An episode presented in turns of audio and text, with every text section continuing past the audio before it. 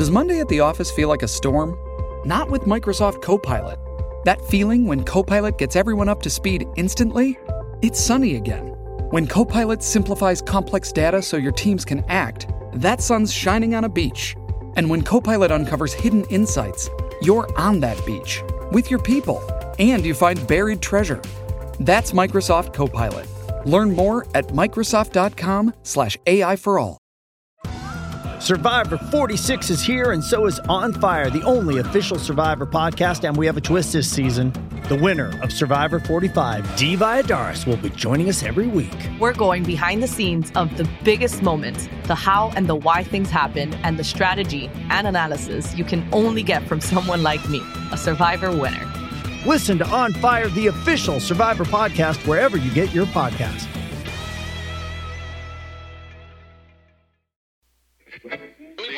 Football Focus doing? Last week they had Brady. This week they got Brady.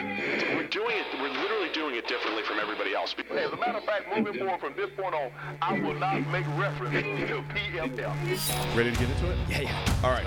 We're going team by team. I would be very careful about slinging stones. Am I going to get sued? We got legal on this? I like football, I like football season, all the things that go with it.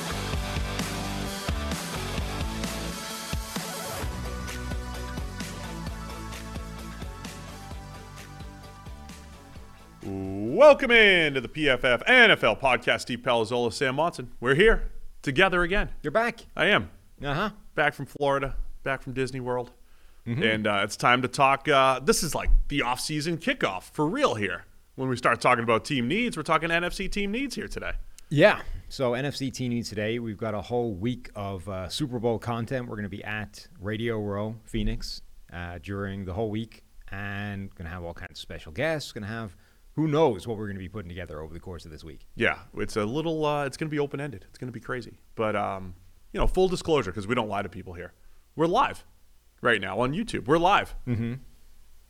Maybe on Sunday night. Mm-hmm. You know, maybe recording on Sunday night, but we're live on YouTube right now. You and I are probably in the air right now. Yeah. God willing, we're in the air on the way to Arizona. Joe Rogan used to do those, you know, podcasts on a plane things where you just like plop an iPhone down next to somebody and they just start talking. Really? We could do that tomorrow. We could. Yeah.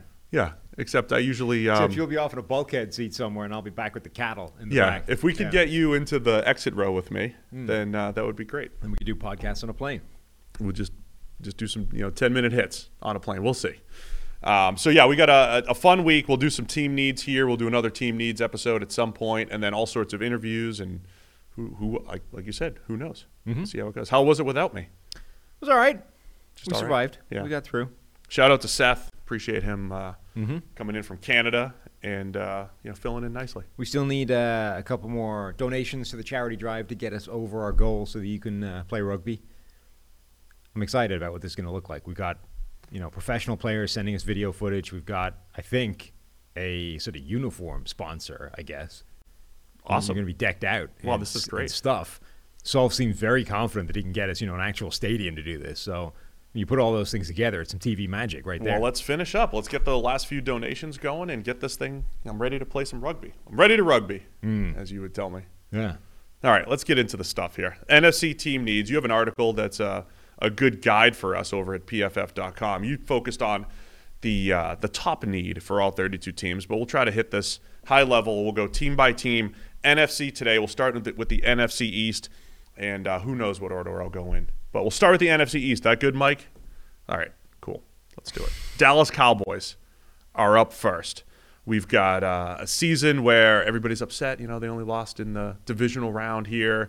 And Mike McCarthy says he's calling plays. Brian Schottenheimer's coming in to be the offensive coordinator in title. And it's time to talk what the Cowboys need. And it might be the same need that they that they had last year. It didn't seem like their off- their wide receiver core was terrible, but losing Amari Cooper, it pushed everybody up a peg. So you put wide receiver two in particular as the top need for the Cowboys. It pushed everybody up a peg, and Michael Gallup was coming back off that significant injury and wasn't the same guy, at least in year one. Now, maybe if Gallup comes back year two and looks like you know himself again, then this I think need it doesn't evaporate, but it becomes an awful lot less significant. Like they can get by a lot more with that scenario. But if Gallup is just sort of not the same guy again, Um, I mean, they missed Amari Cooper hugely. Like there was a reason that we were being inundated with OBJ to Dallas rumors for the last like month and a half of the season or whatever it was. They needed that kind of influx, and um, T.Y. Hilton sort of added a little bit of a spark late on, but it just wasn't enough. Like they need another guy that can come in and take some of the pressure away from CeeDee Lamb. So when we look at the needs, and if you guys have listened to our shows in the past, we talk a lot about the pass game and you know receivers and corners as as needs, even when it doesn't seem like it on paper. Um, we don't completely neglect running backs, but clearly those are lesser needs. We would say. Um, I think whether whether or not Michael Gallup is healthy, though, this is a this is a place they need to attack. Now, how you attack it is less clear than in past years. I think the the free agent class is extremely weak at most positions, but at receiver, we're talking about Jakobi Meyers as the top option right now, coming out of the uh, New England Patriots. Juju Smith Schuster as the second receiver on our board here, Od- Odell Beckham Jr. Now, if he comes back and he's healthy, I could understand him, you know, maybe being mm-hmm. the top receiver available. But there's a big question mark there with injury. So filling um, one of my themes this offseason is going to be teams getting creative, right? It's not as simple as go to the free agent market. I think the draft is kind of all over the place when it comes to um, receivers in particular.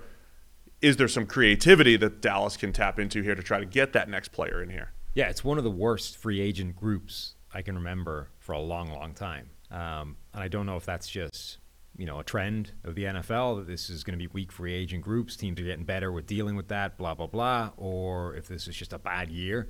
But maybe you're going to see like last year, where all the movement was trading. We were trading for receivers rather than signing them in free agency. Um, maybe we see a repeat of that. Maybe that's the way the league is going to go. That teams are going to start um, focusing more on trades than they are in real letting free agents hit the open market. Um, I think the offensive line came together all right for Dallas. We look at Dalton Schultz as a as a free agent here, and um, you know, so they have to figure something out. A tight end, defensively, a few starters are going to hit the market. Leighton Vander Esch, Anthony Brown at corner. Vander Esch, of course, is a linebacker. Um, they could always use some depth along the defensive line, but I agree with what you're saying. The biggest need for the Dallas Cowboys being the number two wide receiver spot opposite CeeDee Lamb. Yeah, it's another situation, a lot like last year, where Dallas is running into free agency, and when you look at the list of guys they have from them from their own team that are scheduled to leave, it's quite extensive, and they're quite important players in various spots. So Tony Pollard, one of them as well. I mean, they they have to. I mean, running back's going to be a need, right? We saw Zeke. Well, certainly, Zeke could barely average there. two yards per catch. right. It's it's a need. It's yeah, it's not a need as long as um, Pollard is there, and you're like, well, look, just stop giving Zeke Elliott the carries and give it to Tony Pollard instead. But if Pollard leaves, um, or again, you know, if he's not 100 percent coming off an injury, then it's back to just Zeke trudging along trying to get any kind of production. But my point being, for the second year in a row, it's like Dallas have been surprised by free agency, you know, by their own players' contracts coming due. Like last year, the Amari Cooper thing felt like a shock. It's like, oh, we're not prepared for Amari Cooper to be earning 20 million a year. We got to get rid of him. Um, whereas now it's like we're not prepared for three or four key players to be hitting free agency. We actually need most of those guys. So they're going to have the work cut out again to try and bring them back. All right, let's go on to the New York Giants. Staying in the NFC East here, the Giants, you put in the article interior offensive line as their biggest need. It's it's an interesting situation in New York, a team that made the playoffs. Uh, you know, win up they win a playoff game, but you they were still kind of rebuilding though, right? Like they was it was mm-hmm. year one of what was supposed to be a rebuild. So you went with uh, interior of the offensive line for the Giants. Yeah, I mean, there's a lot of places you could add talent and be fine. Um, but that offensive line was an absolute mess pretty much all season long. Uh, Andrew Thomas is great at left tackle. Evan Neal was their top was a, a, top draft pick, first round pick a year ago. Evan Neal really struggled last season, but so did Andrew Thomas year one. Now that doesn't necessarily mean that that's how it works for every offensive tackle. That year one they're terrible, year two they're a bit better, year three they're great. Um, so you know, there's a pathway for Evan Neal to get better. We, we saw it on the other side of the line. Andrew Thomas did it year after year. Or Evan Neal might just be bad. Um, but either way, he's going to get another year to figure it out, whereas the interior trio was just a weakness all the way through the season. it, it sometimes it, it- there's there's a disconnect, right? Because the on-field product for the Giants was solid offensively. Um, I think a big part of that was Daniel Jones as a runner. You know, you, we talk about the the hidden yards and various things like that that um, a running quarterback is able to essentially account for. Daniel Jones was one of those guys, like a top three or four impactful runner at the quarterback position, and I think it did mask, you know, that stat that we, the, the graphic that we had up with 114 pressures allowed along the uh, the interior of, of the offensive line. And you have games where Saquon Barkley had some big runs at the end and all that stuff. So when you're watching the Giants, it doesn't feel like the offensive offensive line is an issue all the time, but it kind of was, right? There was pressure, and they're not the best run blocking unit. And even though I think Evan Neal's going to be fine, I, I, I like their tackles, um, both with Nick Gates hitting free agency and you know just uncertainty elsewhere, it, it does make a lot of sense here. And the line got worse when they had to go into the bench. Like Right. the the starting trio wasn't good, but then the backups were terrible. So you could argue the line isn't as bad as it looked all the way through the year, but it's still pretty bad. Of course, my answer would be uh, would be receiver, and um, the Giants didn't make a ton of sense, right? Because every place where they had invested in receiver, they were getting nothing in return. First rounder for Kadarius Toney, they they flipped him off to Kansas City, flipped him off, sent him off to Kansas. Look, sometimes you're rusty coming out of vacation. I'm exhausted coming back from Disney vacation. By the way, it was yeah, Disney's not a holiday. Oh, not for I mean Disney's obviously for the kids, and we were like the kids too. We were like, sorry kids, you're up till one. We got to get up at six. We got to get to the park. You don't get to sleep here. So, cry it out. We're going to have some fun. So uh, have fun whether you like it or not. so bear with me here. Um, can't wait for the Super Bowl week where I could you know sleep in Right. and uh, you know. Um, but I would have said receiver, right? Even though they invested in Kadarius Toney and invested in Kenny Golladay and still had a lot a lot of success with guys like Isaiah Hodgins stepping up and uh, Richie James stepping up and Darius Slayton. Well, James and Slayton are both free agents, and you know I would have said receiver, um, much like Dallas, just overall. Um, but I like interior offensive line, receiver. I'm very fascinated to see what Brian Daboll does in year two. You could also say quarterback since they don't, you know, have one under contract that's a Right. starter. But I think you have to assume that they're bringing back Daniel Jones in some capacity. Um, I, I they can definitely use receiver help, obviously, but I think they patched it up well enough last season that you can kind of say, all right, even if they don't do anything other than keep what they have, maybe draft a receiver, even not in the first round, eh, they're probably okay. Um, like Wan'Dale Robinson, the draft pick from a year ago, and he played in like six games or whatever. So I, I can see a world where that receiver group is fine, even if they don't do anything crazy to address it, whereas the offensive line is a catastrophe if they don't. The PFF NFL podcast is sponsored by Western and Southern Financial Group. While you focus on your roster moves, Western and Southern helps advance your money moves. Buying your first home, planning to start a family, wondering how to make your money grow? Well, Western and Southern's playbook of life insurance, investment, and retirement solutions helps you rest assured on game day. Team up to understand needs and address goals with a game plan built just for you. Get started at westernsouthern.com slash PFF. All right, so you did one for the uh, the Philadelphia Eagles. They're playing in the Super Bowl, of course, this week. But uh, they're next up here as far as offseason team needs. And you went with cornerback depth for the Eagles. And um, in the, you know, since I do repeat myself over and over and over again, I love the fact that the Eagles, you know, their, their biggest weakness or their biggest holes are some of the players that they got on the cheap. Guys like James Bradberry. Uh, can the Eagles get creative again, you know, at, at places like cornerback this offseason? Yeah, it's really just reloading again. Like they signed James Bradberry for pennies on the dollar. He's been one of the better corners in the league this year in a really good defense. Um, presumably, he's going to be wanting a big time contract off the back of that. I would also imagine they're not too enthused with the idea of giving him one. So maybe they pay it and they say oh, he was worth it. It's a reward if they win the Super Bowl. You know, sometimes you're a little bit inclined to give out those kinds of contracts, but maybe they do that. But if they don't, there's just as good a chance that they'll pick up a James Bradberry again this year, like a, a cap casualty, a guy that ends up getting cut because the team doesn't want to pay him nine million dollars or whatever, and then the Eagles can pounce get him again for pennies on the dollar. So really, they just need to find a way of kind of reloading at those positions that were short-term moves for them a year ago, and you know the now are coming up, are, are expiring. Yeah, we see a, a guy like James Bradberry, and you know, part of the the what made that move so good was a guy like Bradberry was coming off of a down year after previous really good seasons, right? So you get him when the cost is low. The Giants did have to make him a cap casualty. They did all of this after the draft, so they didn't have to lose a comp pick, right? So they just get the year of service time pretty much on the cheap for Bradberry, and now he's probably going to walk in free agency and, and maybe bring uh, bring that comp pick back to the Eagles. It is just a really good way of doing business, but it still leaves a hole on the depth chart going into next year, just like there was a hole the, on the depth chart last year at this time for the Eagles. So um, I am fascinated to see if they keep that same patient approach. And it's not always going to be, you know, the same thing every year. Like, let's find the next cornerback that's, you know, a buy low candidate and we'll sign him after he gets cut after the draft. That's, you can't always repeat the same strategy, but, you know, the Eagles have some work to do with Bradberry. Um, you know, Chauncey Gardner Johnson played was more of a safety for them, but he's a guy that you know is flexible and can move around. He's going to be hitting free agency again as well.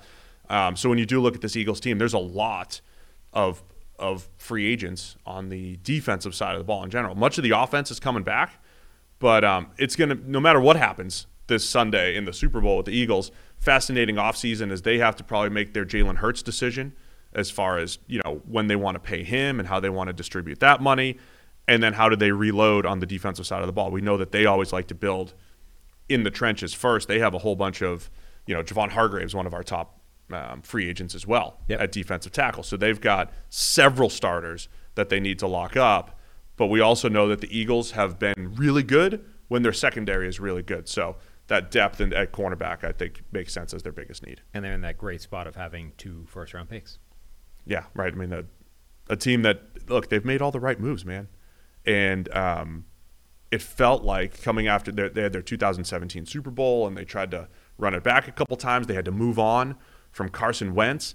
It felt like they were supposed to be reloading, and they just accelerated it in 2021 and accelerated it even further in 2022. So Darius Slay is still locked in over 16 million. He's got one more year in his contract heading into 23. That's the other thing to keep an eye on too, right?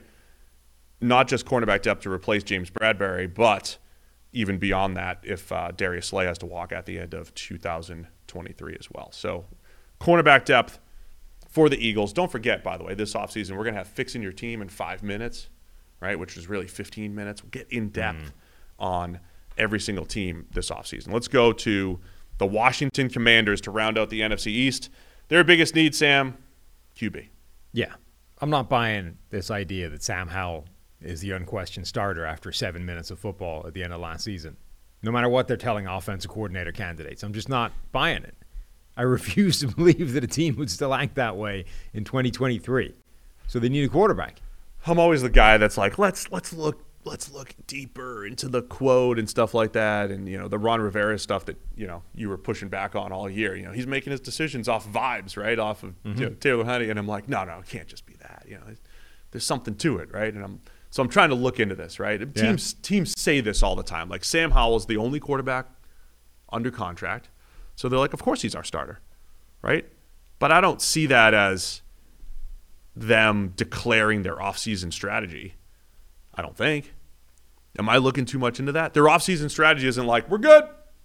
Not even going to evaluate this quarterback class because we have Sam Howell as our starter. Of course, Carson Wentz is also still under contract after you know making 32 million a year with two more years left on his contract. But I think there's more to the Commanders just saying, "Yeah, it's Sam Howell." I think they're going to also explore other options.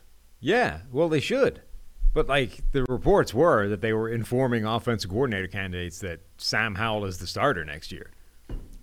As of now.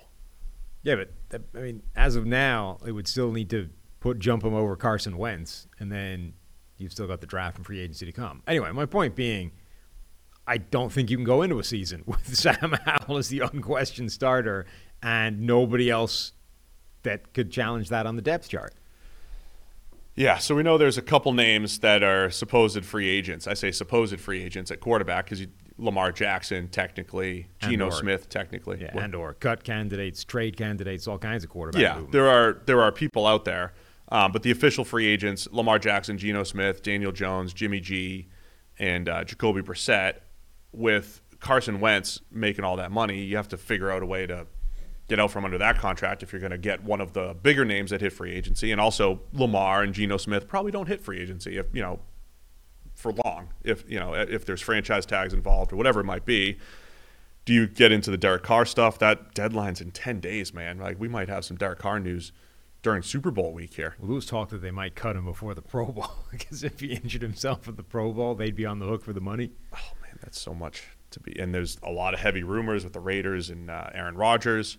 So, I mean, that's the other thing with Washington. They have been the epitome of, of QB purgatory. You know, even the year that they drafted Dwayne Haskins, they still took a shot at a first round quarterback, but it was at number 15, right? It was after, you know, a lot of teams didn't take Dwayne, uh, Dwayne Haskins, right? He was a middle of the first round uh, type of player. I liked what they did right up until the Carson Wentz trade. Like I actually thought they were doing a good job of you took a swing in the in in the draft, didn't work out.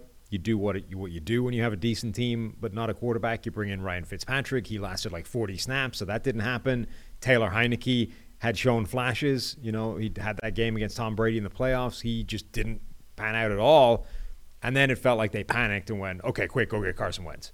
And that was just a disaster. So I, I like generally quite a lot of what they've done, but then this most recent move, a quarterback, felt completely panicked. Any predictions as to which way they go? They're going to go with Sam Howell as the I, guy? I don't see how you can do that. I really don't. I think they have to find some better viable option than that. They'll cut Carson Wentz. Anthony Richardson or something in the draft, maybe? I think they'll go veteran. I don't know that they'll draft one. So, I mean, they make a lot of sense for the sort of Derek Carr thing of at least you know he's okay, you know? Yeah. I mean, let's shoot for okay. Remember a, a couple, worse than that. Remember a couple years ago we said like, what if a team just goes, you know, veteran QB by Yeah. veteran QB all the way through? You get you know Marcus Mariota and Philip Rivers and the Colts have kind of done that a little bit. and Washington. all the Like- Wentz teams, right? Yeah. The Colts have done that, and the and Washington's done that. But because Carson Wentz was, he wasn't even like a massive failure with the Colts. But because they didn't make the playoff, like, because in Week 18 he was a massive failure, it felt like a big failure, and this feels like a big failure by Washington. How how burnt do these teams feel and feel like they need to draft? I guess is the question. Yeah, I don't know. I feel like they. I mean, I think Washington again because of winning it a bit this year as well. They feel like they just need something that's half decent, right?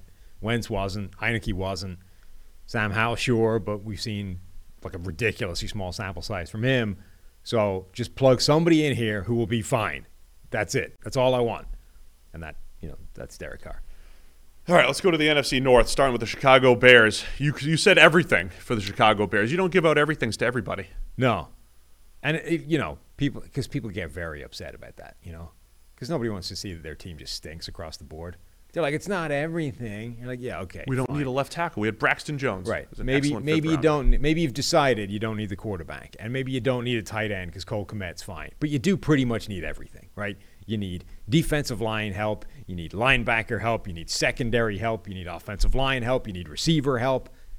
I, I think isn't Montgomery a free agent as well? You need running back help. Like you do need everything. Maybe you don't need every single player, but you do pretty much need every position. Cole Kmet's also heading into the last year of his contract. I mean, it's not like, I mean, when we talk about this stuff, we try to think about it from a multi-year view as well, which is why we kept criticizing the Texans for just getting, you know, signing one and two year contracts. Of course, the Bears need everything. They need help across the board. I mean, if you want to get specific, yeah, they need to be better along the offensive line. Did they find a potential steal in Braxton Jones in the fifth round out of Southern Utah last year? Absolutely. That's awesome. Got to upgrade along the offensive line because you can't just, they, they were pretty well protected in a run first system. Um, receiver, of course, if you're going to roll with Justin Fields, we want to. We said before the season, are we going to know what Justin Fields is? Here's what we learned. I think you know, as he's a dynamic runner. We still don't know enough about him as a passer. Has he been held back as a passer because of his own passing skills, or because he hasn't had the supporting cast to throw to? I'll say this. I mean, we might not see an offseason quite like what the Bears have as far as having the number one overall pick, having all of the money that they can spend in free agency, the ability with that number one pick to flip it to for multiple picks or future picks or whatever they want to do. The Bears, I mean, when Ryan Poles came in, you, your phrase like strip it for parts, right? You, you trade Khalil Mack, you trade Robert Quinn along the way. They traded down in the draft a ton. That's the that was the way to do it. They were left with no cap space and no draft capital, and they replenished both. Yeah. And now the rebuild starts this offseason. Everything is on the table for the Bears. And it's why, like, it's not a. It's not necessarily a negative. It's just the reality of the situation. Of course. Like they did strip this roster down to nothing, which is why the whole narrative around Justin Fields was what it was. Like, does he have anything around him in order for him to even be evaluated this year? And then, okay, Justin Fields is showing some stuff, but he has no receivers to, sh- to throw to. The offensive line has been a little bit better, but it still needs work. Like, they did strip it down. There's nothing there. Now you think you've seen enough in Justin Fields to be the guy. Fine, go. But now you need to then deploy all of that capital, whether it's getting the trade haul for trading out of number one, um, using that salary cap space, although, you know, on what is debatable given the free agent market. But the point being, now you actually need to build the thing back up again because you did strip this entire roster down to bare bones, i.e., Justin Fields and a few randoms. So the one move that on right now doesn't look great is the Chase Claypool trade. It seemed like everything that Ryan Poles had done since Right. since joining the Bears was pretty much all right. We're thinking of the future, thinking of the future, and the one move, and it didn't seem ridiculous at the time because we didn't think that the Bears were going to pick number one overall. but now Chase Claypool for a second rounder, that's the 32nd overall pick, Yeah. basically a first rounder, and and even when when it happened, we were like, so that you can get a look at Chase Claypool, right? You get a look at him for a year, but you, he's only under contract for a year and a half, so now you've got one more year of Chase Claypool. That doesn't look great, but everything else, as far as the ability to maneuver in the draft, to add impact players. And going back to last offseason when people, and you may have been saying, hey, they're not doing enough for Justin Fields here because their first two picks were defensive players. The long game of bringing in Kyler Gordon, who was up and down as a rookie at corner, Jaquan Brisker at safety, who was their most valuable defensive player this year, by the way, as a rookie safety. Okay, that's the long term play. You added a couple pieces to the secondary. Now it is, they need impact players everywhere. Defensive line, more players in the secondary. Clearly, they need receivers. Offensive line help. David Montgomery at running back as a free agent. They need help everywhere. And whether it's whether it's with Justin Fields or without, right? If they are having that discussion about do we draft Bryce Young and trade Fields, whether or not they're having that, the rest of the roster does need to be attacked with uh, all of these resources. Yeah, and I, I think you know, to me, Justin Fields has done enough to earn the shot to show what he has with something around him. Like, it's very difficult to overstate how bad the situation around him was this year, and he still showed quite a lot. More as a runner, obviously, than a passer, but still showed what a dynamic playmaker he could be. Now give him receivers. Now give him defense. Now give him an offensive line that can be good, not just hold its head above water. Like, give him the things that he should have to prove what he can be. And then if he isn't capable of being more than this, then fine. You, okay, you took a misstep, but you I think you owe it to him at this point to show you what he can do with a real supporting cast around him. when we get into some more of the specifics of what the what the Bears could do with you know if they trade down, pick up a bunch of draft picks, we're going to talk a lot about this receiver class this offseason. Maybe it's not it doesn't have the Ja'Marr Chases of the world, it doesn't have the Justin Jeffersons, the elite players. And the other thing we tend to say a lot is, you know, which flavor of receiver you looking for? Do you want a big 6'4 Quentin Johnston? Do you want a Zay Flowers who's fast and quick? Um, a Jaxon Smith-Njigba who might be more of a slot receiver, but is just such a good route runner. There are all different styled receivers.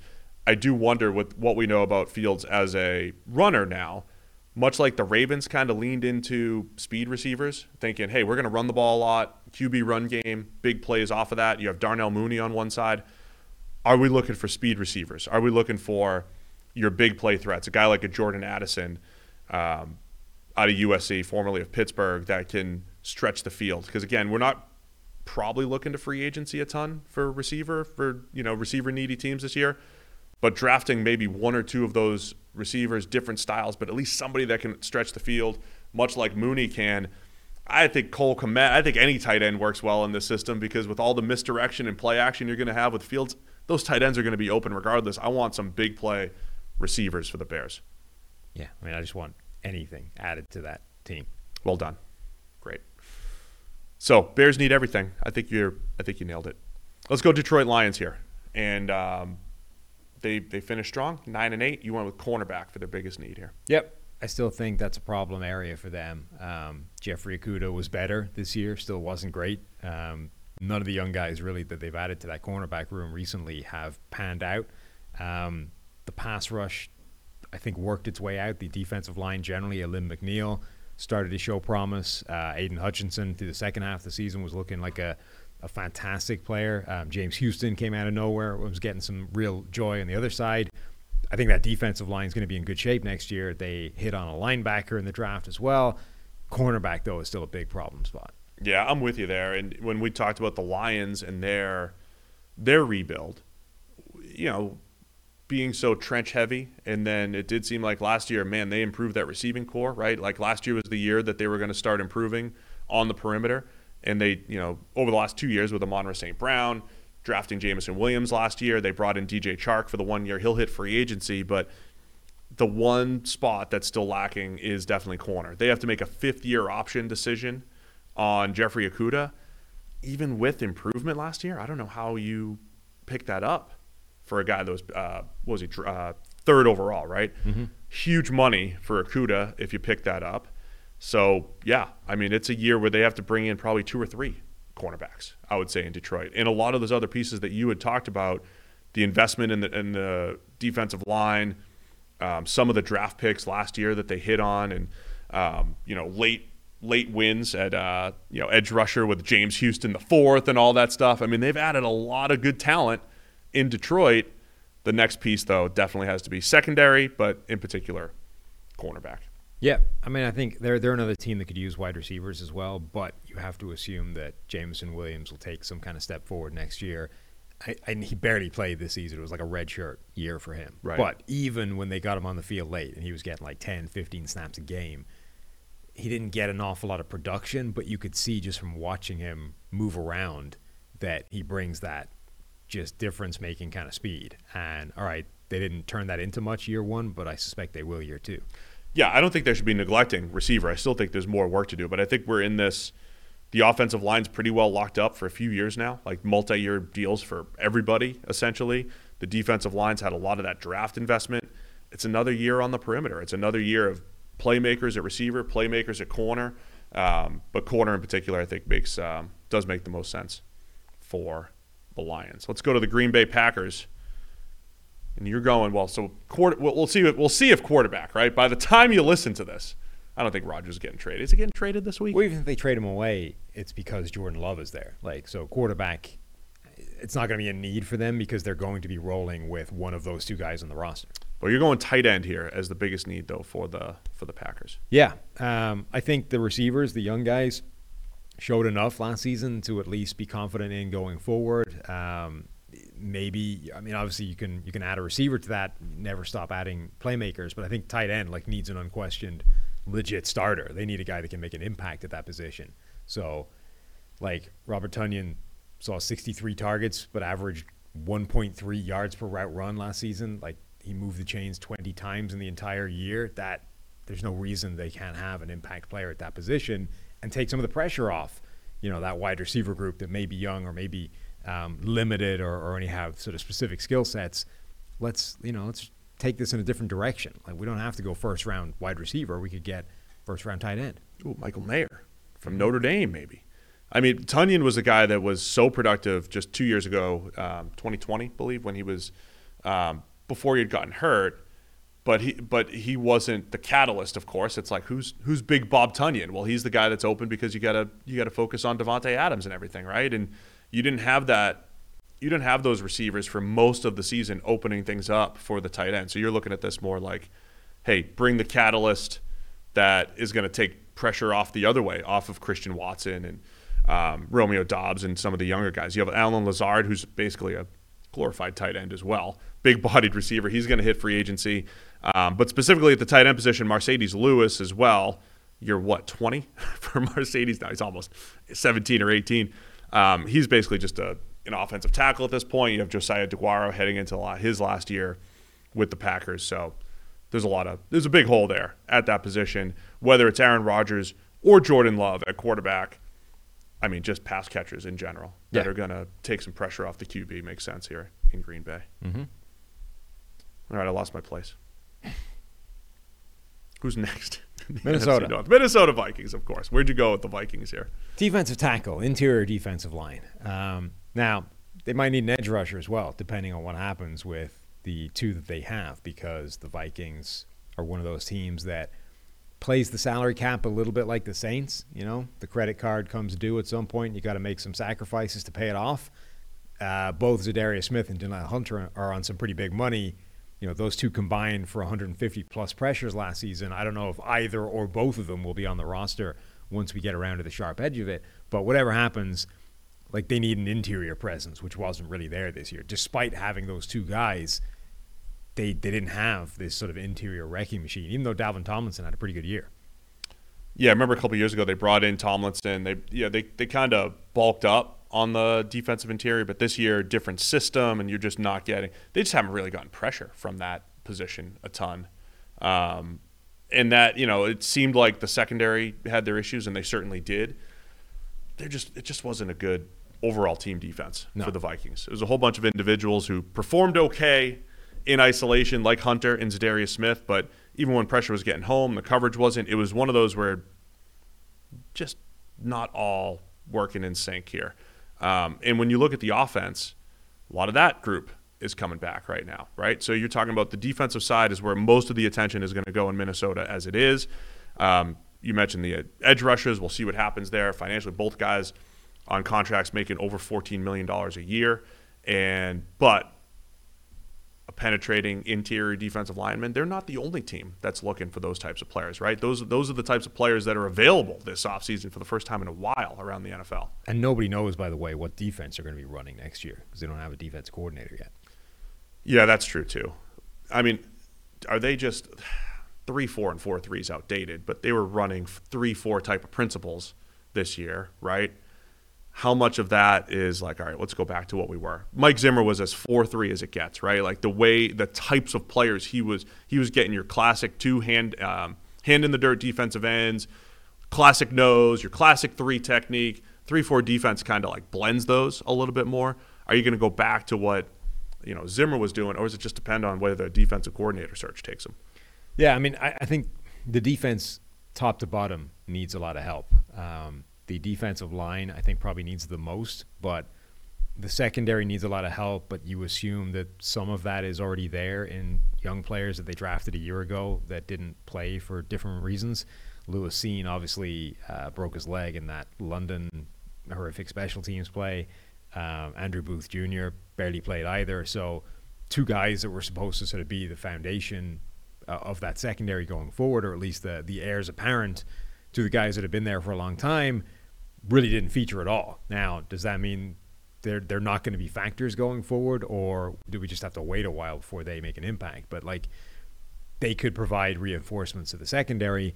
Eric Kendricks really didn't have a good year this year, but has been a good player in the past. Brian Asamoah, the linebacker, looked really good in limited snaps. Maybe he can come in, but either those young guys need to step up, or they need impact uh, additions at those positions. We have four uh, four players in the top 40 who are interior defensive linemen in our on our draft board currently. And so those you know, so it's an interesting position this year in the draft. You don't really have we haven't really had that group in a while.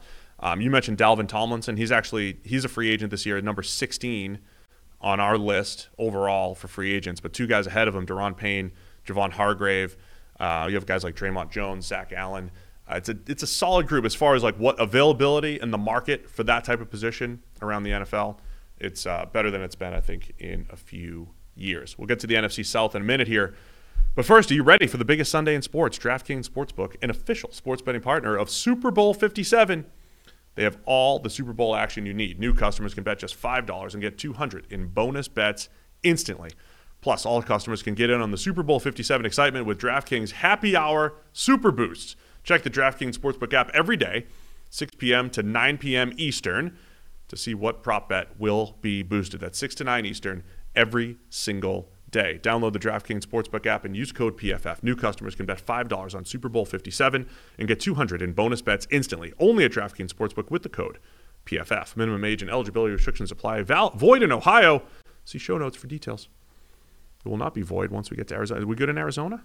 Once we get there? Are we no longer voided, Sam? I don't know. We'll find out. All right, let's go to the NFC South. The Atlanta Falcons, where I think you also went the uh, the Bears route here. Everything for the Atlanta Falcons. Yeah, I felt like I, I haven't checked the uh, the copy but I felt like I said everything on defense for the Falcons, and that's become everything. Period in the article. Oh, oh, the old editor blame. Ah. I, as I said, I haven't checked the original. It might be That's my a good- mistake, That's uh, you've been you've been writing for over ten years here. but I certainly feel it's like a veteran move. Everything on defense. Don't blame me. Blame my editor. Yeah. Yeah.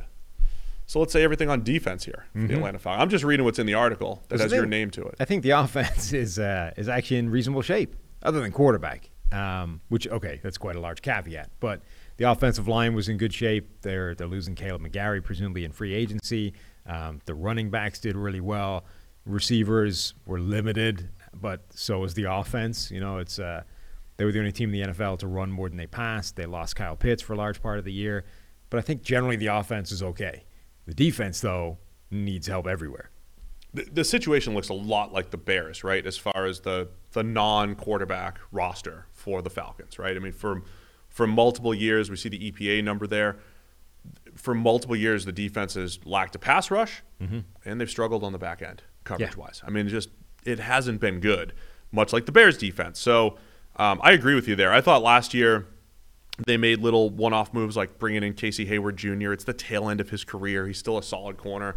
Um, AJ Terrell took a little bit of a step back this year, but those that was like the only position coming in.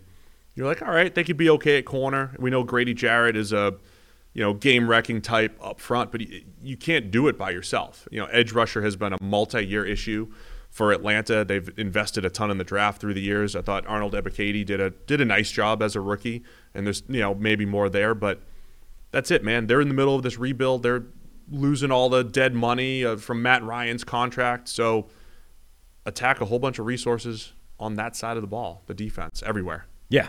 Um, that, that's really where they need the help. Like AJ Terrell didn't back up year one with a good year two. I think there's a few players there that could perform well if they had a lot more talent around them, but they just need to start adding players on defense that can actually make a difference. Yeah, so I think that's pretty clear. Whether you know, they could use offensive help too, but I like what you're saying. You know, the line they, they went with Drake London at receiver. You still have Kyle Pitts. I mean, I'd like to see them use him a little bit more, and then I don't know what they're going to do at quarterback. I, are they going to draft somebody? Are they going to go with Desmond Ridder? You know, where how much are teams going to learn from the Eagles, or think that they they can learn from the Eagles, who drafted Jalen Hurts when Carson Wentz was their guy? I mean, to a point, right? He had coming off, he'd been coming off a bad year or a lesser season, and then it got worse after they drafted Jalen Hurts. But our team's going to say, hey, we got to keep drafting and finding guys, or are they just going to say, hey, Desmond Ridder showed some good stuff, we're going to roll with him? Either way, I think the Falcons, you know, should be investing at quarterback somewhere.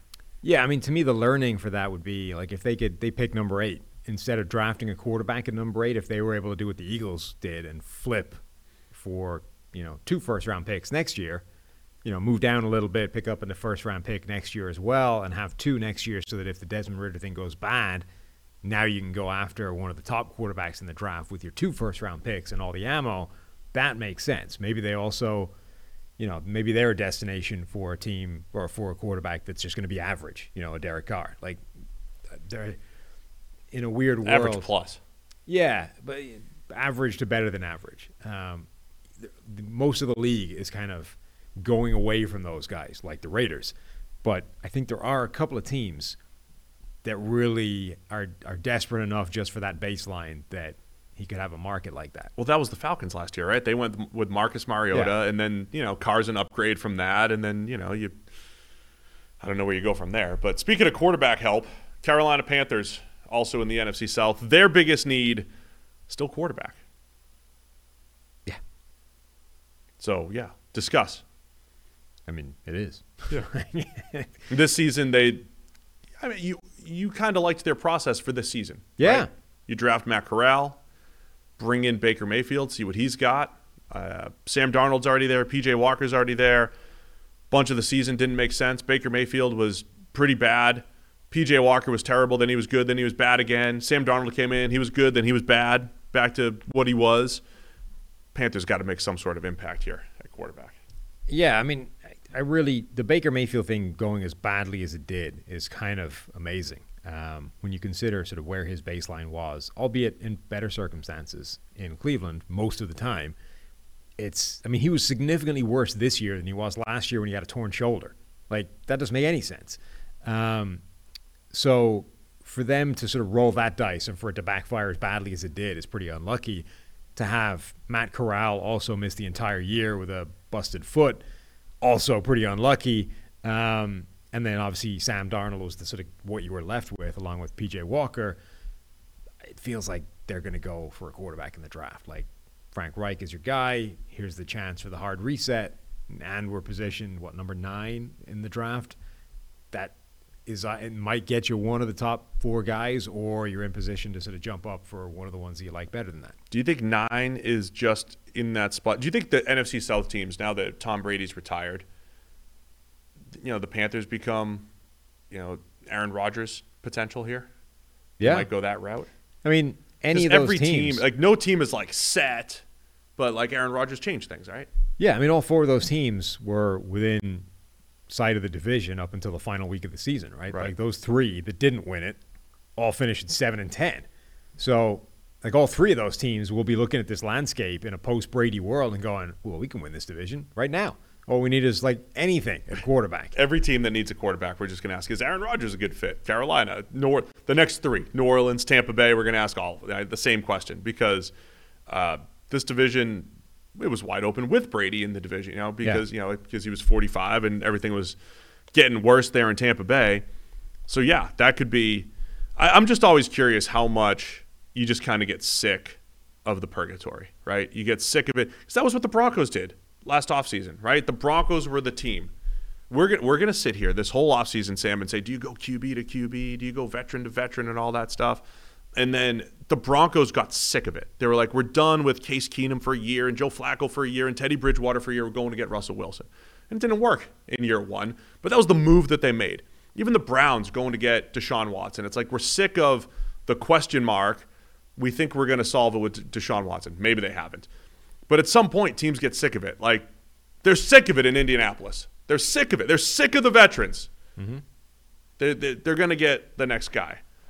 But I wonder if the Panthers are, after they did the Teddy thing, they did the Darnold thing and Baker Mayfield thing, are, are they at their tipping point where it's like, just trade it all for Aaron Rodgers? Let's go.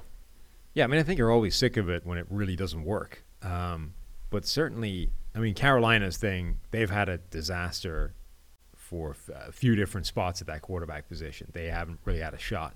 Uh, like Atlanta's, I mean, it, it kind of worked. You know, Mariota was terrible, and they were still winning games. Um, and then turned over to Ridder, who was, you know, at least flashed the ability going forward. So I don't know that they would feel the need to do anything drastic to try and get themselves back on track. Like the Saints actually had Andy Dalton playing quite well, and everything else kind of didn't work as well. Um, so maybe one of the two of those teams feels desperate, but I actually think at least like Carolina will probably see this as being a good enough spot to take a quarterback in the draft. Atlanta, I think, might feel that they can tread water with Desmond Ridder or, or give him a shot, see what he has. The Saints, who knows what they'll do given their uh, situation now with the uh, with the first round pick from Denver coming back. The uh, the draft positioning of the Panthers in Falcons is definitely interesting because we're talking about a top four or so quarterbacks, and are they are the Falcons at eight or the Panthers at nine? Teams that are going to be calling the Bears at number one, so they can get their you know what what's the power move that a Falcons or Panthers team might make? Is to go get number one and get your choice? Is it to you know go the Aaron Rodgers or Derek Carr route?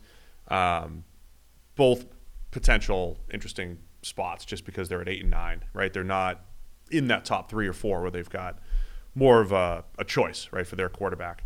Let's go to the New Orleans Saints. Even though we could talk quarterback for them as well, you're going defensive line for their biggest need with Marcus Davenport hitting free agency and Cameron Jordan, 34 years old now. Yeah, and not coming off a particularly good year. In fact, generally the entire defensive line for the New Orleans Saints, I think, dramatically underachieved this year. It it's it was a good unit for a while um, and felt like it should have been a real sort of strength of this team this season, and it really just wasn't. Like we were kind of waiting all year for this group to show up and play better, and it never really did.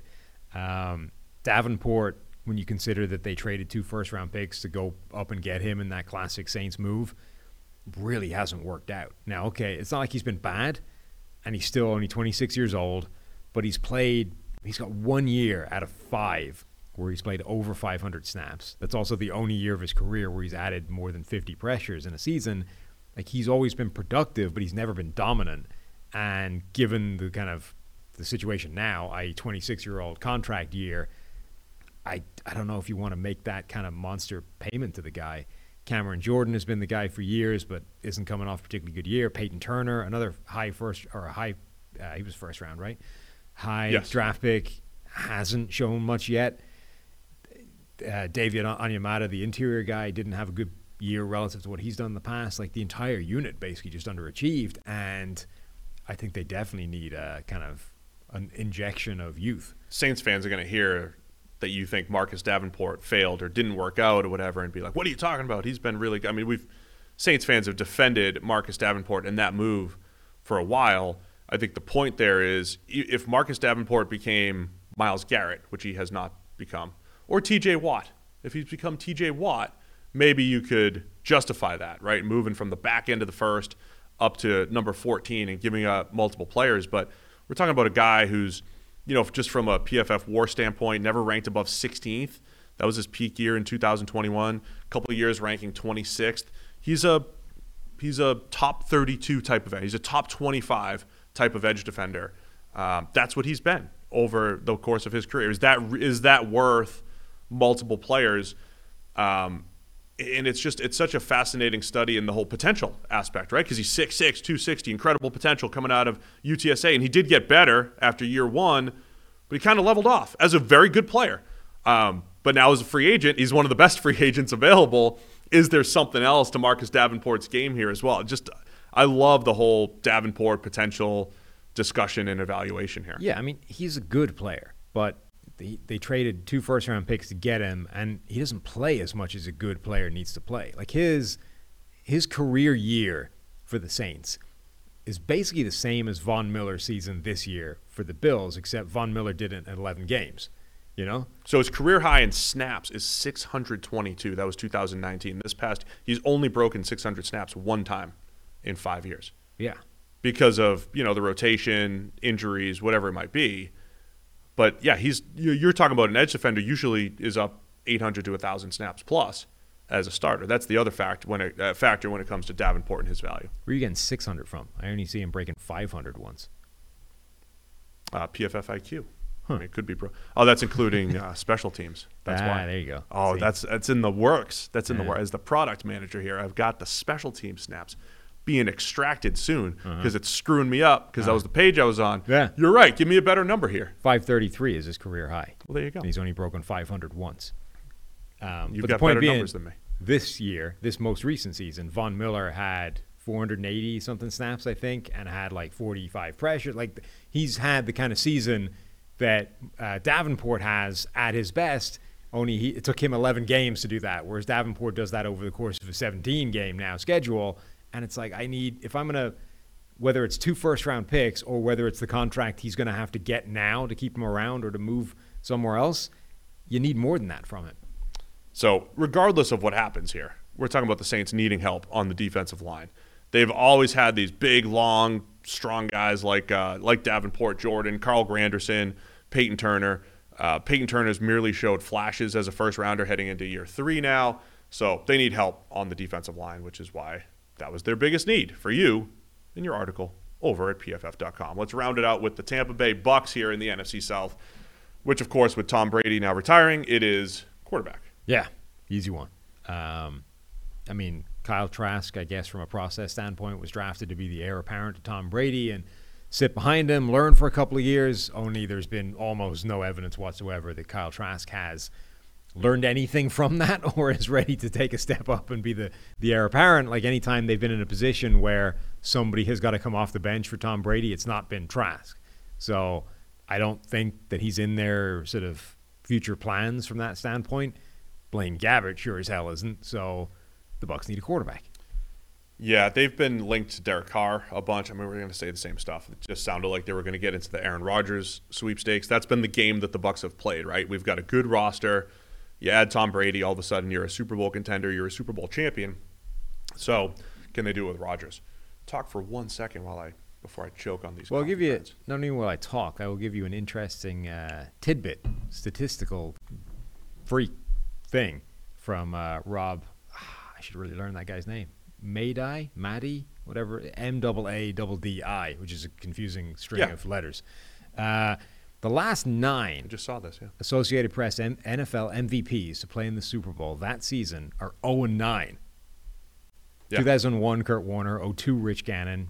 05, Shaun Alexander. Tom Brady in 07. Manning twice in 09 and 13. Peyton, not Eli. Yes. Uh, Cam Newton in 2015, Matt Ryan 2016, and Tom Brady again in 2017.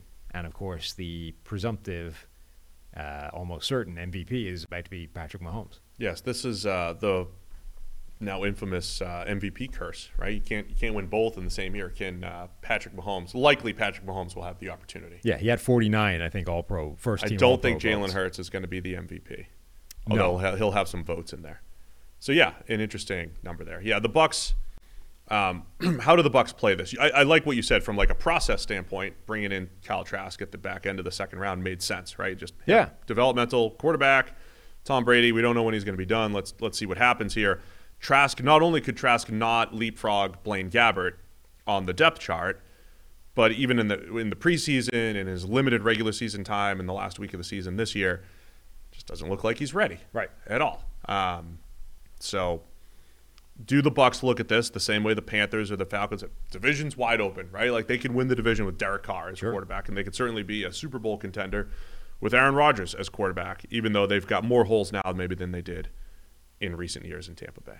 Yeah. Um, unlike all of the other teams, because they won that that extra game and got themselves into the playoffs, they're picking like ten spots lower down in the draft, which doesn't help them in their pursuit for a quarterback. So, in a division where the entire division needs a quarterback, three of those teams are picking. Uh, well, no, sorry, two of them are picking eight and nine. The Saints are picking way lower because they their first round trading, um, and then Tampa Bay is picking 19. So two half the division essentially is picking 10 spots higher and also needs a quarterback. Yeah, it's it's really going to be fascinating to see what the Bucks like where they land here, right? Because they're on the lower end of effective cap space, like what, much like the Saints. What do you look at here? Do you look at the avail like the opportunity in the division, or your chance to reset? Just say, look, we did we we pushed things down the road for Brady. We made our run. We had two great years.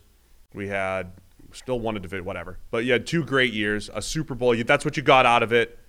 Now you pay your credit card, right? Is that what the Bucks do? Go the draft route instead of, I mean, Derek Carr makes them worse than they were last year, and they still were an eight and nine team, right? That's, but at the same time, you can say, hey, we got Mike Evans and we got Godwin, and you got enough pieces back to to make a move here. That's going to be interesting how the Bucks evaluate themselves, um, and if they say, hey, we're going to you know go the the Rodgers Carr route or try to reset the whole thing.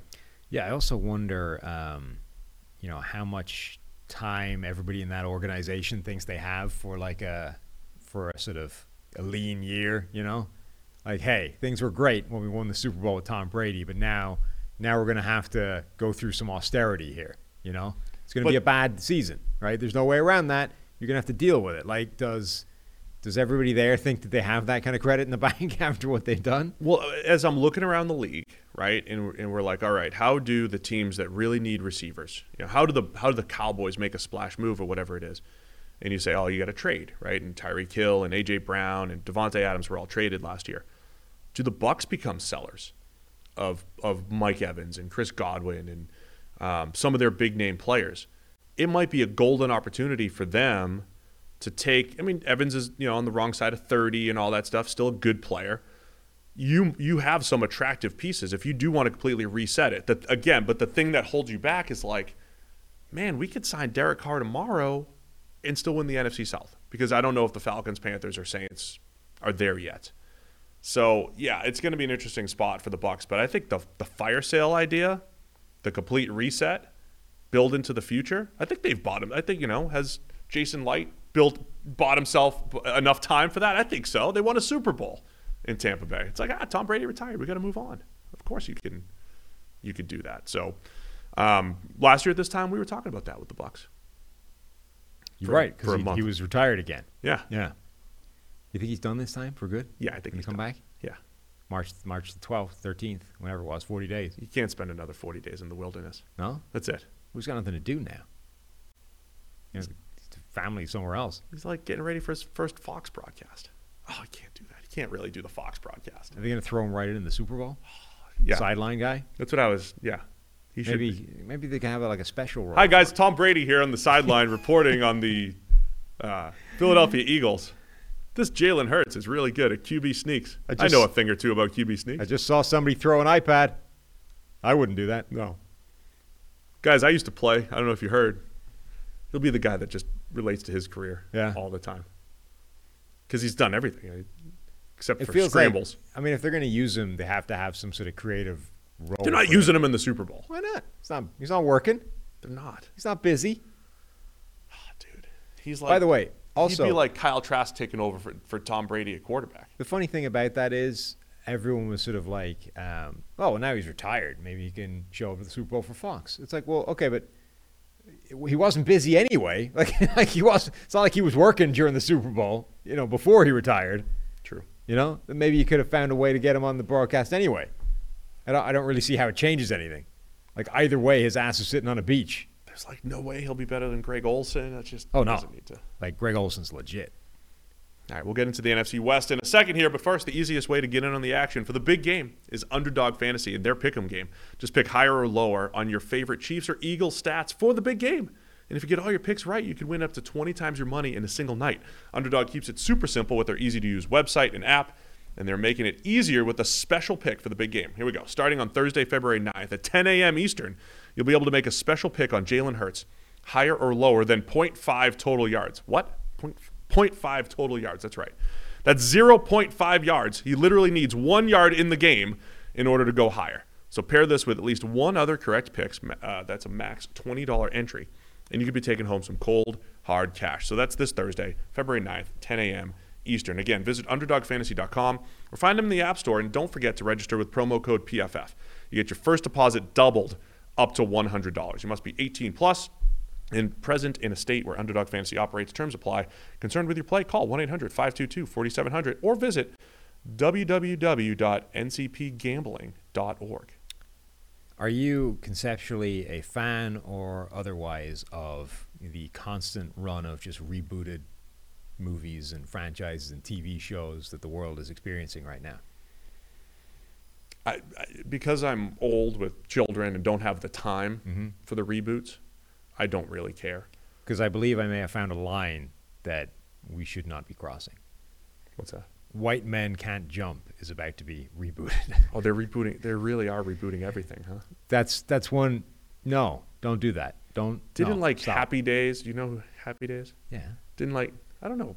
I don't know what makes it across the pond with you guys. Like Happy Days did a reboot or something like that, and that was like our parents were were like, "Oh, this is great!" You know, the, the, like we're in that world right now where people are trying to appeal to our childhood. You just can't. You can't screw with the perfection that was Woody Harrelson and Wesley Snipes. You can't do that. No. Is it both of them again? What are the reboots? Is it all the same people? I, am looking at the the trailer, and It's like they're they kids. Don't, they don't feature in it, so it's, I don't know what it is. It's like it's like grandkids. there's two basketball players. One's white, one's black. That's as far as this reboot shows me. Well, that's a good starting point at least. I mean, it, you know, it's it certainly tallies with the previous one, but I think I that's mean, I, th- I thought like Dumb and Dumber was like the, I mean, just the best comedy of all time. But every other iteration, they did the er and the, the prequel one and all, you just no, just can't do it. no. This should not. We shouldn't be messing with white men can't jump. No. We shouldn't be doing it. I'm with you. Good. What we can mess with is the NFC West. Okay. Arizona Cardinals, and um, we're going with pass rush here as their biggest need. Yeah, another team that needs quite a lot, um, and they're in a tough situation because of the uh, well, they don't have a coach, and also because um, Kyler Murray got hurt so late in the year. So who knows how long they're without a viable quarterback for? Uh, but But you know you still have Kyler. right. Yeah. and and whatever about how long that's going to take to work out. Like you don't have any pass rush right now, pretty much. Marcus Golden is fine, um, but J.J. Watt was their best pass rusher. Even he was an interior guy. They need somebody on the edge. They need like a legit edge rusher. Yeah, that makes sense. Zach Allen did have a nice breakout season as he hits free agency. Uh, Yeah, the Barbarian's back, The Barbarian. right? they still have the Barbarian, Dennis Gardeck. Uh, They made the um, what second and third, uh, two third round draft picks last year. Cameron Thomas and uh, Myjai Sanders. Mm-hmm. Didn't see a ton from either guy though, but you know Arizona's defense was uh, similar. They were similar to the Bears and the they were just a bad defense last year that did get some. They did create some big plays, right? They had some turnovers, they had some uh, defensive touchdowns, but yeah, they definitely lacked as far as uh, impact players go on that side of the ball, particularly uh, at pass rush. And you're talking about a team that's invested a ton in linebackers the last couple of years, right? Right. A lot of teams do usually spend their first round picks on defensive line if they're going to go to the defensive side of the ball or maybe corner. We have Zaven Collins. Um, you know, we've we have the line uh, Isaiah, Isaiah Simmons, Simmons who's playing slot corner kind of slot corner, whatever. Ish. But they've invested in linebackers in recent years, so yeah, pass rush makes a lot of sense. I think for yeah, for a, a Arizona. lot like the Vikings. Like I think they could use ta- like they could use players throughout that defense. Um, you assume that they're not going to go and completely bump Zaven Collins or Isaiah Simmons out of the lineup, even though they've changed sort of power structures within that organization, and they're not necessarily as wedded to those guys as they were when they drafted them. Still, I think Isaiah Simmons in particular actually looks way better in this sort of slot hybrid role DB thing than he did as a linebacker. Like that's what he was doing in college. And again, I think generally there's a much stronger connection when you take these guys that are doing a certain thing in college and kind of ask them to do the same thing in the NFL. Like it stands to reason they would be better at doing that than they are doing something completely different.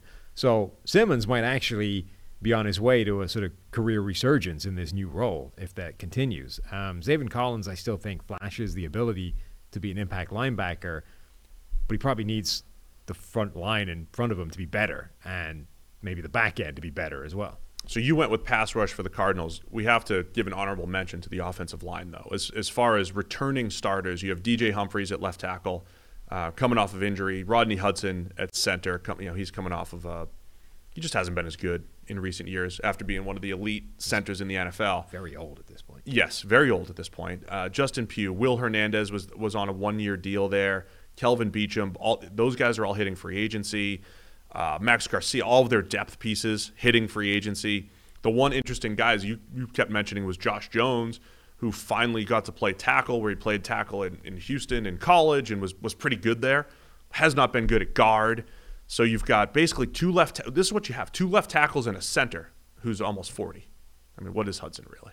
He's not How old? old. I'm, I'm just kidding. You know, I he's guess 35. he's 33. It's old for a center. He'll be 30.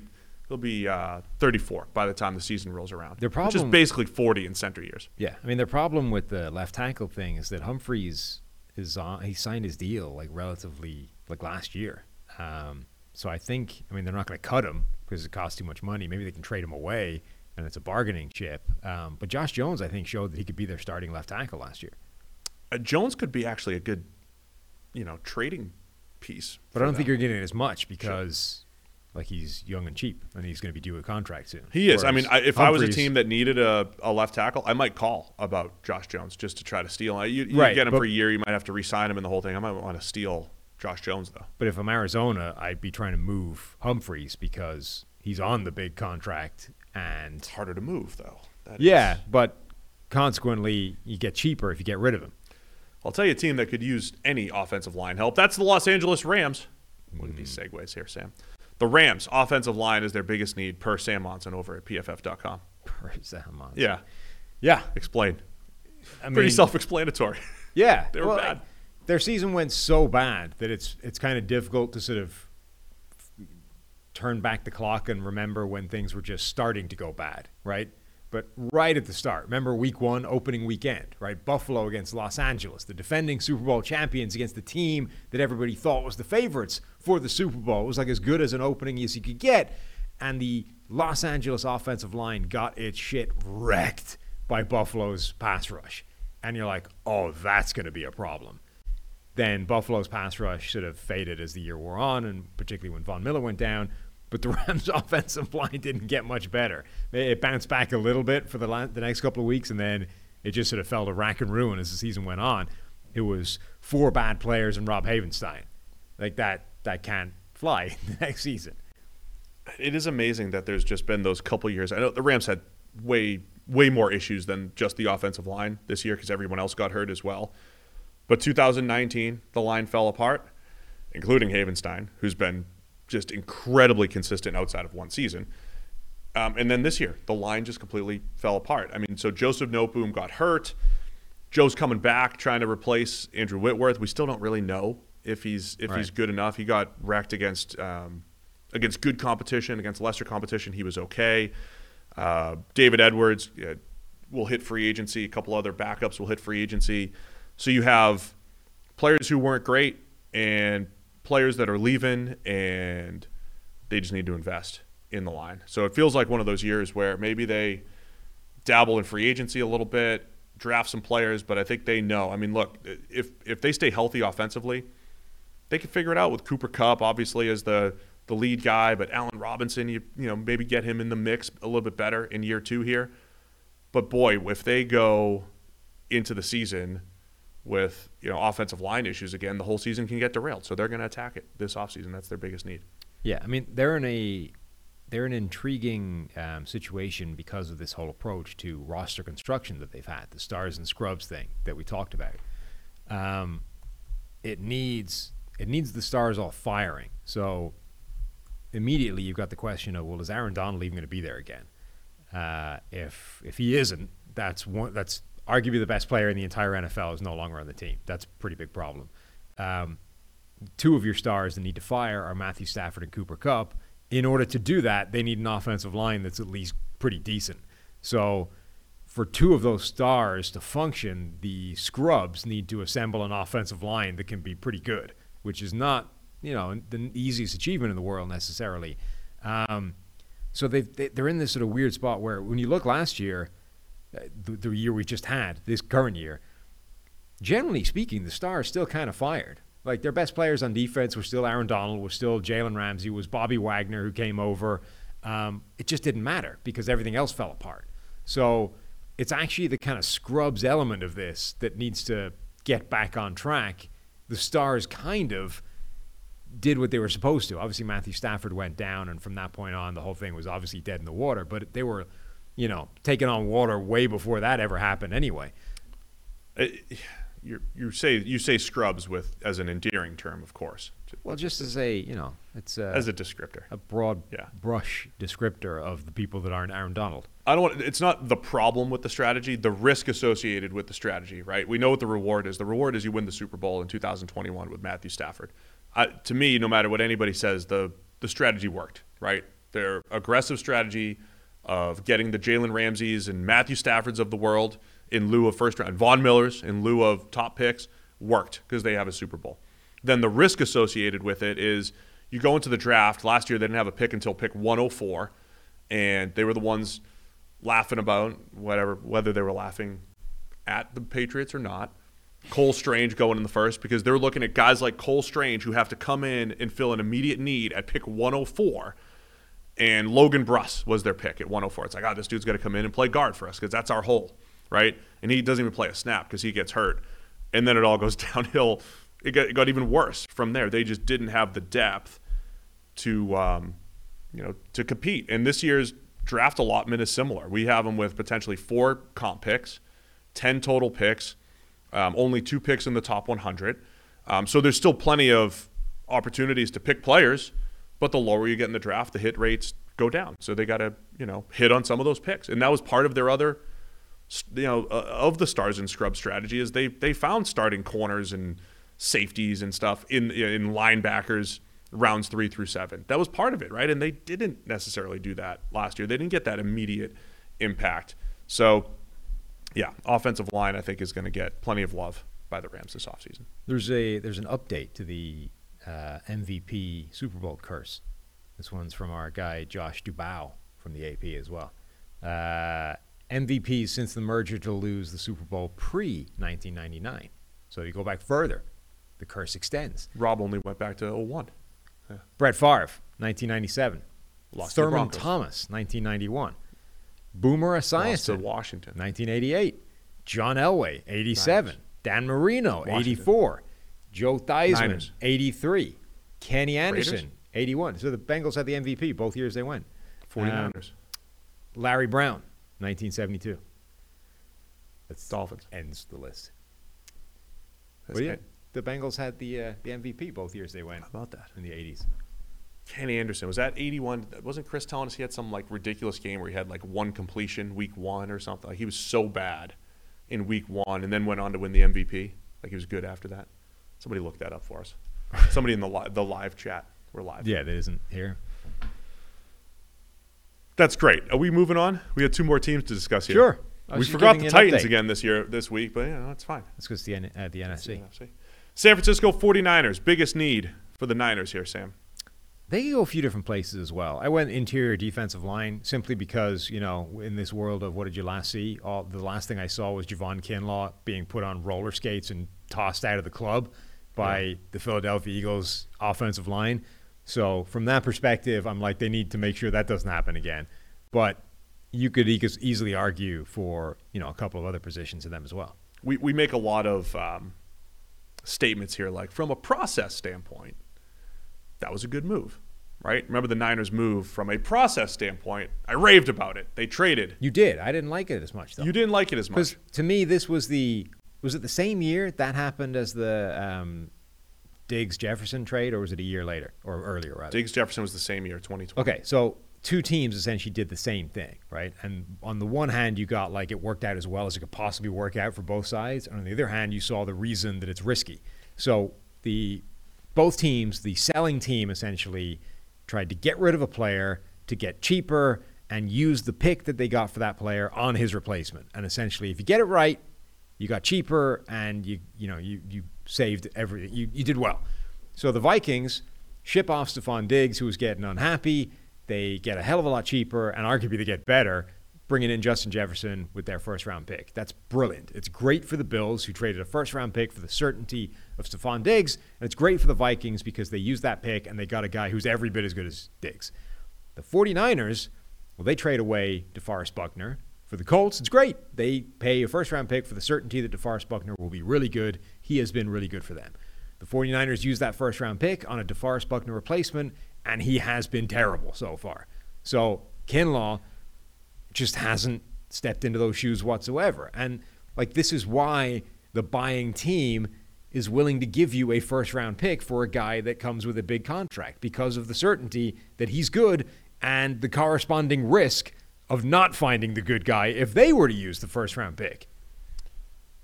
Yeah, so well described for what happened. And now I'm going to say so Kinlaw has been horrible. And what, what you mentioned, so the, the big need is the interior of the defensive line. Um, I, Kinlaw, I just, you know, I love watching player development and all that stuff. He's a big 6'5, 6'6 defensive tackle. Sometimes those guys struggle with pad level and playing the run. DeForest Buckner. It is fascinating, by the way, that Justin Jefferson and Diggs are kind of similarly styled players, right? And Jefferson replaces Diggs. The Niners went with a similarly styled player as DeForest Buckner, big, long defensive tackle with not nearly the same skills as Buckner. I, J- Javon Kinlaw has really struggled. And in that Eagles game, I did make it a point to watch Kinlaw on the live broadcast, and he was getting moved by uh, my favorite description of a defensive tackle that gets moved, moved like a library ladder. Library ladder, you know, he's sliding up and down. I mean, he's just getting owned Yeah. by the Eagles' offensive line, and it was an issue. Now, I would still go back and defend the move itself for the Niners. I still think is probably the right one because I don't know they wouldn't have them. They were in a spot in their life cycle as a team, and particularly a defense, where they had to pay Arik Armstead, pay Fred Warner, eventually pay Nick Bosa. Right? They got to pay Nick Bosa now they they they couldn't afford to have DeForest Buckner on the books for twenty million a year, and they and they right now, despite Javon Kinlaw, still have a really good defense. Now it came back to bite last week or whatever, and that you know you'd rather be better on the interior of the defensive line. The player itself didn't work out, but the process I still think is sound. Um, they had the money to go get Charvarius Ward at corner. They'll have the money to go get you know to re-sign Nick Bosa for the big deal that they need to. So I still think the process is right with the Niners but it's much better if Kinlaw ended up being a good player. And I think, you know, Kinlaw struggled. Whoever you want to position, Arik Armstead, he's an interior, he's an edge, he plays both. Kevin Gi- Givens is the backup. I mean, they, they need they just need help there in general. The only thing I don't like about it is using the pick, the primary pick that you're getting for that guy on the same position. like essentially using the pick that you're getting to replace that guy like for like because so many times it doesn't work out and when it doesn't it looks terrible um, from a I, I like the concept of we bring this guy in we play him through the entirety of his contract then we move him on for a pick that's as good if not better than the one we spent in the first place but then if you're going to use that pick to try and replace the guy and just swing and miss on it that feels like it stinks like use that pick in a different way use it something some other way than trying to shoehorn a guy that has to now come in and replace one of the best players in the league. Like when the Vikings trade, trade away Randy Moss and use the pick to replace him on Troy Williamson. It's like that's no, don't do that. Use the pick on literally anything else, not the replacement for Randy Moss. That's what the Ravens did this year. They traded Marquise Brown and used their first. Then I think they traded down a couple more times, but the essential replacement was Tyler Linderbaum, right? They went center. Right. So just use it on like best player available. Don't use it on the guy that has to come in and try and replace a legend. Yeah. So if that pick was forced because of need, that is where it does become an issue. But I don't. I mean, if you draft a receiver, I don't care. Draft here. Draft all the receivers you want. Unless it's Troy Williamson. Unless it's Troy. Don't draft Troy. Troy. Troy Williamson. So interior defensive line for the Niners as their biggest need, and I still agree with their DeForest Buckner trade. Uh, last team, NFC West here, Seattle Seahawks. Let me know if I missed anybody. And if you do, I can't see it because I'm in the air. Seattle Seahawks. We're going uh, defensive line here as the biggest need for the Seahawks. Yeah, I I mean, obviously if they don't re-sign Geno Smith, it's quarterback, but we'll know about that once we get to free agency. I kind of assume they're going to keep him around. The only question really is what the contract looks like or what the you know, whether they franchise tag him or, or however it works. But I, I would assume they're going to keep Geno. Um, I think they could still, as is always the case in Seattle, use some offensive line reinforcements. But yeah, defensive line was basically Uchenna Nwosu, not much else. Like, okay, you got. And he's their hybrid, you know, edge, Yeah. outside backer, old school outside backer. You type. got some flashes from Shelby Harris, who they got in, as part of the Russell Wilson trade. Poona Ford, I don't think had a good season. Um, I think they would have been expecting more from him. Darrell Taylor was a he was a good pass rusher, solid pass rusher. He had a couple strip sacks in there, but very inconsistent, especially Yeah, against the run. and like you know, Bruce Irvin, or yeah, Bruce Irvin comes back as like a part of the rotation. Like when that when you're sending up the bat signal for Bruce Irvin, things have not gone tremendously well on the defensive line. Look, I'll say Seattle's situation this year versus last year. I, I feel like they accelerated their rebuild, and it, it wasn't really a rebuild. It was kind of like with the Eagles, right? It felt like it should have been a rebuild, and then they made the playoffs, much like the Eagles did in two, a year ago at this time, which means Seattle's a Super Bowl team next year, Sam. Yeah. Um, but the Eagles two years ago felt like they were rebuilding. I thought Seattle coming into this year felt like they were rebuilding, and then they hit on so many draft picks, short up the offensive line at tackle for the most part. You know, bring in Tariq Woolen, all that fun stuff. But they haven't brought in impact players on the defensive line in a while, which is why they they're the team. As as soon as they sign Geno Smith, every mock draft is like Will Anderson or Jalen Carter. Will Anderson are they taking edge? Will Anderson are they taking interior defensive lineman Jalen Carter from Georgia? Whichever one's available. One of those guys feels very much pegged for Seattle.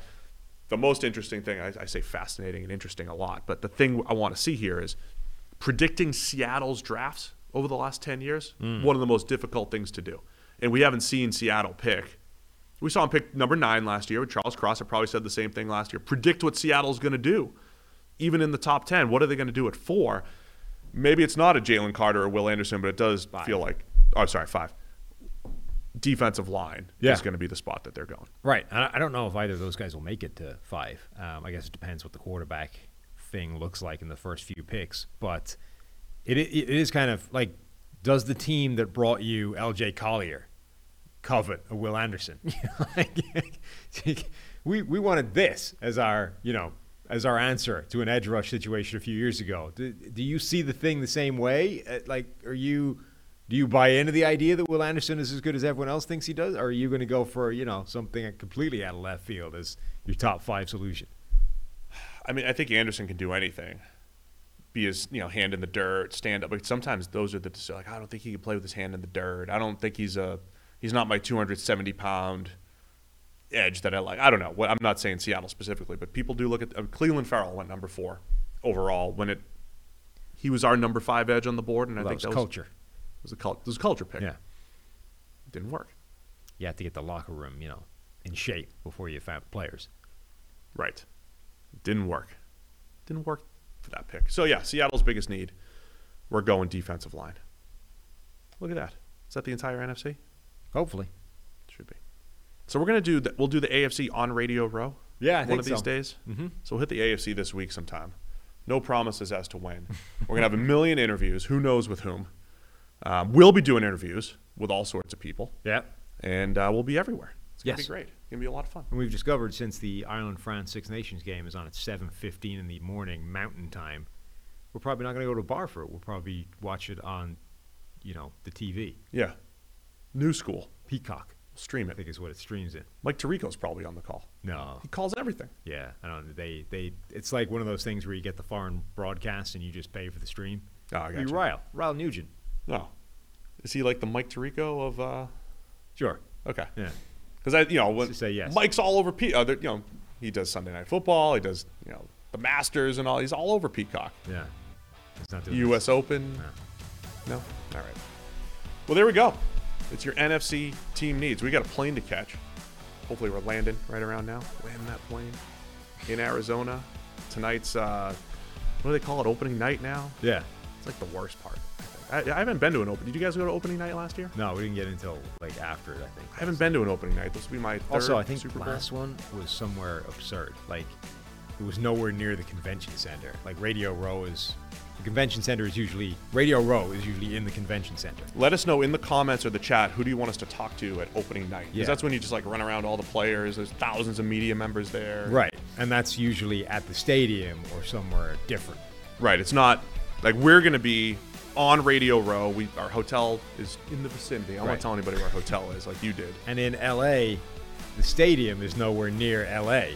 So getting, you know, from the from Radio Row to the stadium was a giant pain in the hoop. Yeah. I think it's easier in Arizona. Well, it's gonna be great. I'm looking forward to it. So uh, thanks to everybody for tuning in to our NFC team needs. We'll have AFC later in the week, and we'll have uh, five shows. Five shows Yeah. probably this week. That's the theory. That is what we're looking at here. All right. Thanks to everybody for tuning in. We'll see you again. See you sometime this week, Super Bowl Tuesday.